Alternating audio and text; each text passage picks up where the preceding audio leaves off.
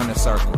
Happen. Like people are trying to say like Jokic can't win three because it puts him in rarefied air. It doesn't matter. It's a regular season award. Like if he's the most valuable player in that regular season, he yeah. should win MVP no matter what happens in the playoffs. Yeah. Well, I mean, what do you say to the argument that like like you know is Joel Embiid would, would have had all these amazing years and not won anything, and that doesn't seem right either. What is what do you respond to? If he doesn't deserve MVP, he doesn't deserve MVP. Has he playing? Has he been playing at an MVP level? Yes, I think him, Giannis, and Jokic have been playing at an MVP level. Me personally, I would give it to Jokic. All right, but you but you think that Embiid deserves it if he wins it?